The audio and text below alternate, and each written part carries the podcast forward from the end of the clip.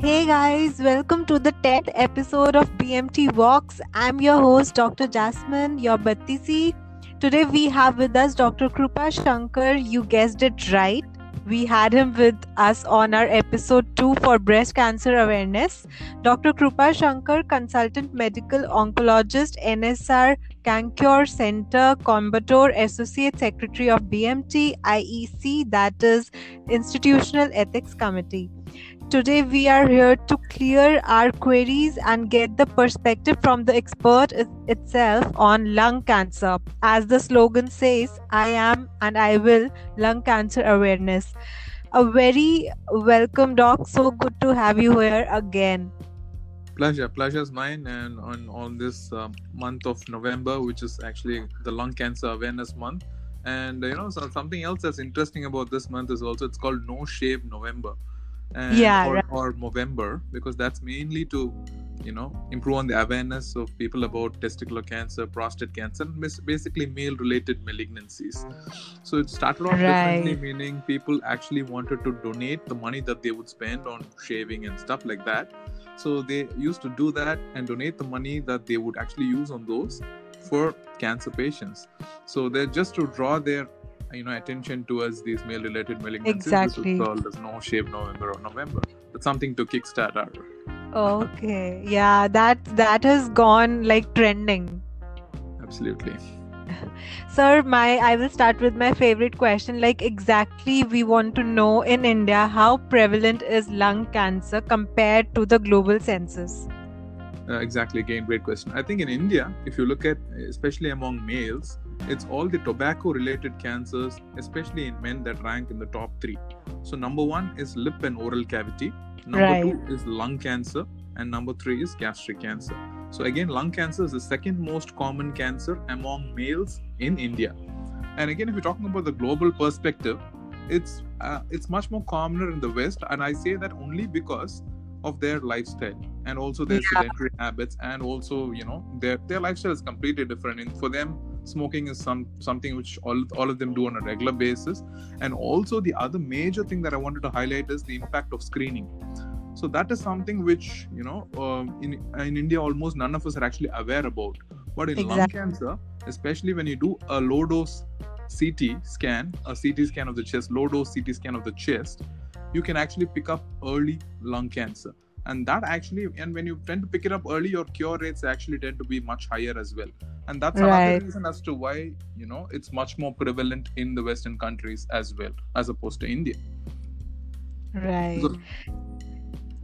Sir, being a dentist, as you already mentioned, that first is the oral cancer. So for dentists, this becomes more important, our discussion today, because most of the patients that we see are smokers, and of course oral cancer leads to smoking and lung cancer. So sir, that is what my next question is there a link between smoking and lung cancer? Which of course there is, but the part of is, can non-smokers also get lung cancer?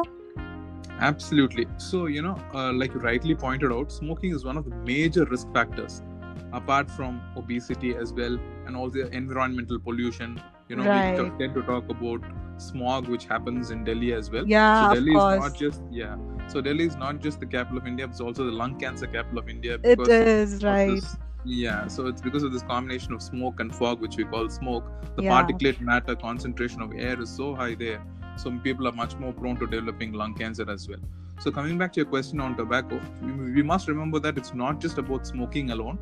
Consumption of any tobacco-related products, being it, in any form, in tobacco in any form, be it gutka, pan, any of those things. Chewable, non-chewable, both, absolutely. Smokeless tobacco as well.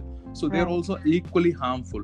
So if you take 100 people who smoke, there is a 20 to 25% chance out of 100, around 20 to 25 people can go on to develop lung cancer. But it's the other way around. If you take 100 patients with lung cancer, about 80 of them would have had a history of smoking.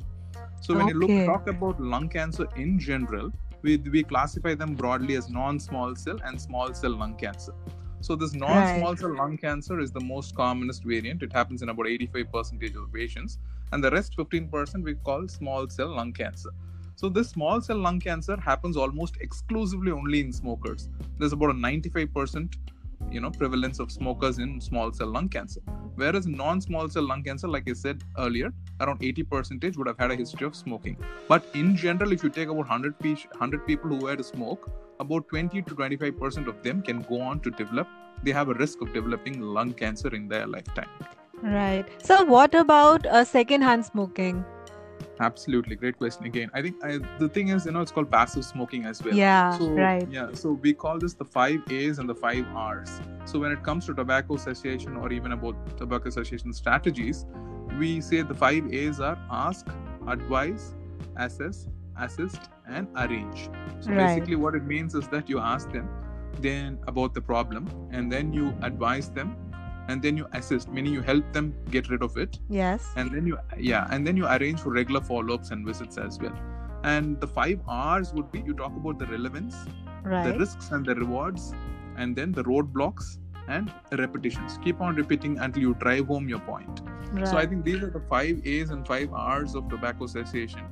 And I think it's very important that people actually understand the magnitude of the problem, because I think, this is the number one risk factor as far as, like you rightly pointed out, even head and neck malignancies and even lung cancer is concerned. So it can predispose not only to these two malignancies, but to almost any malignancy in any part of the body. Yes. Sir, so while we are treating, what can we look for as a patient and as a doctor also? Like, are there any early signs of lung cancer? So I think what really is important is that, people shouldn't actually ignore their symptoms. Any symptom which persists for more than 2 weeks, let's say even a common cough, be it non-productive or a productive cough, if it persists for more than 2 weeks, or, if you have bloodstains, sputum, or hemoptysis, or if you have any breathlessness, anything which persists beyond 2 weeks, please go ahead and get a consult with your general physician or your family doctor, because here then will then order a few basic investigations and do a complete physical examination, and then order for an advanced imaging if required, and then refer you accordingly. So the first thing that needs to be remembered is, do not ignore your symptoms, especially if they persist for more than 2 weeks. Smoking as well, or any other chronic obstructive pulmonary disorders, that puts you at an even higher risk for developing lung cancer. Right. Sir, exactly how the patient is screened, diagnosed, and treated? Great. So again, screening, like I said earlier, we have now published phase 3 data and level 1 evidence to actually support for screening in high-risk individuals. So screening basically is done by doing a low-dose CT of the chest at 1 year, and then at 3 years, and then at 5.5 years. So basically you have 3 CT scans done at 2 year intervals, one at 1 year, then at 3 years, and then at 5.5 years. So this is especially, if you look at the recommendations, the USPSTF recommendations, which is the United States Preventive Society and Task Force Society. So they have come out with recommendations as to who needs to get this screening done.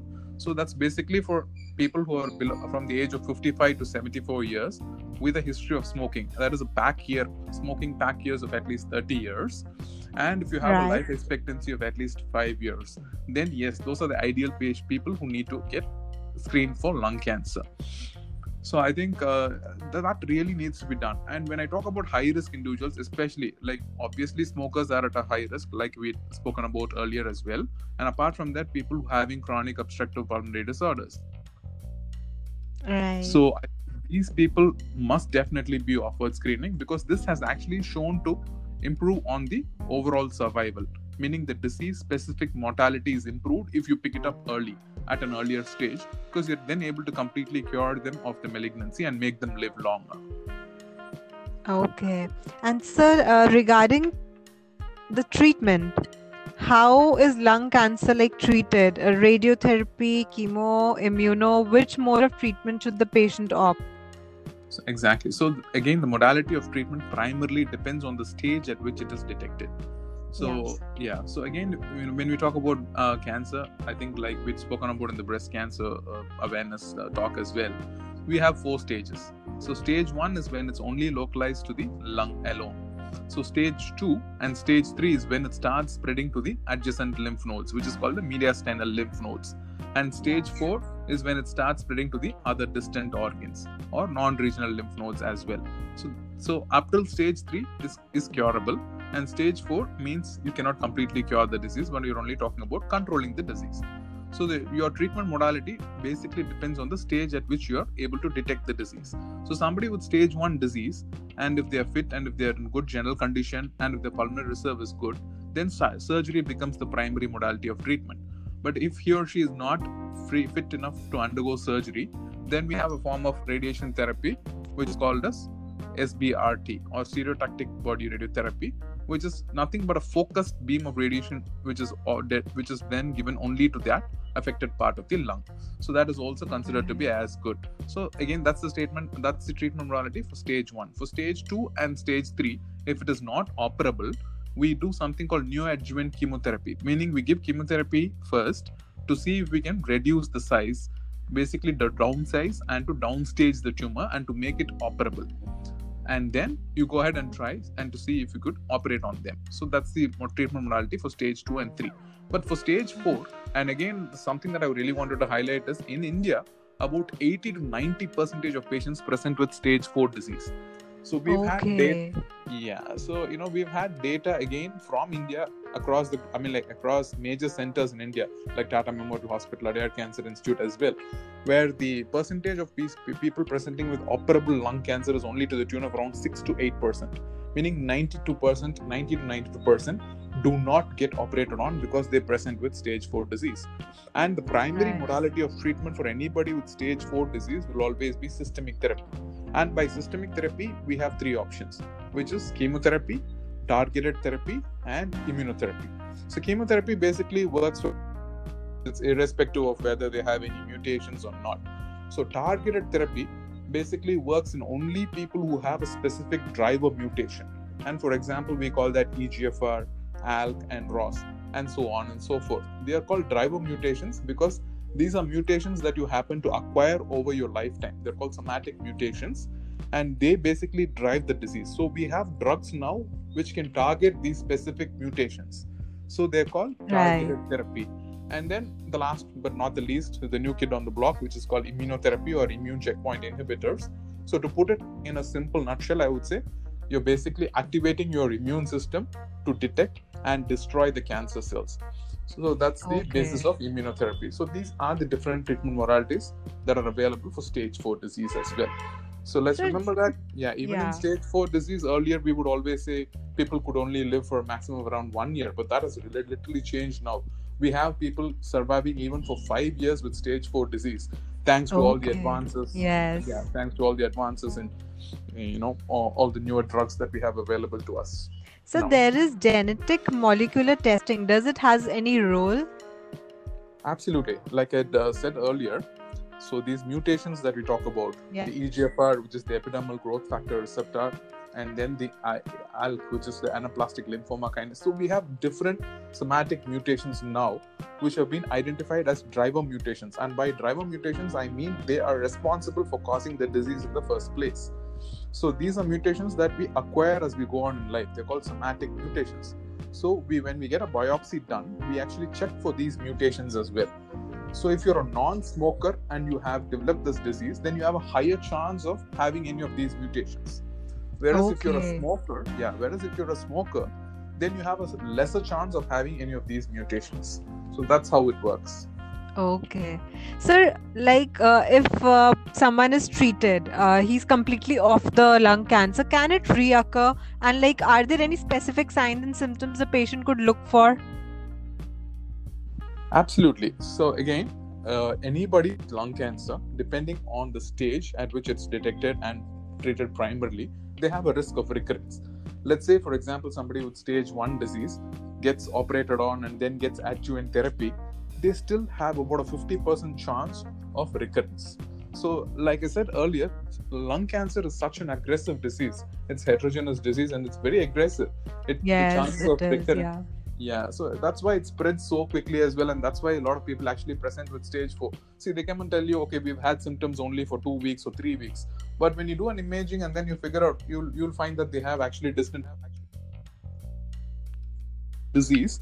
And that's the major issue with lung cancer. So again, like I said, even in stage 1 disease, the 5-year overall survival, meaning if you pick up some, if you treat 100 people with stage 1 disease, again, only 50% are going to be alive at the end of 5 years.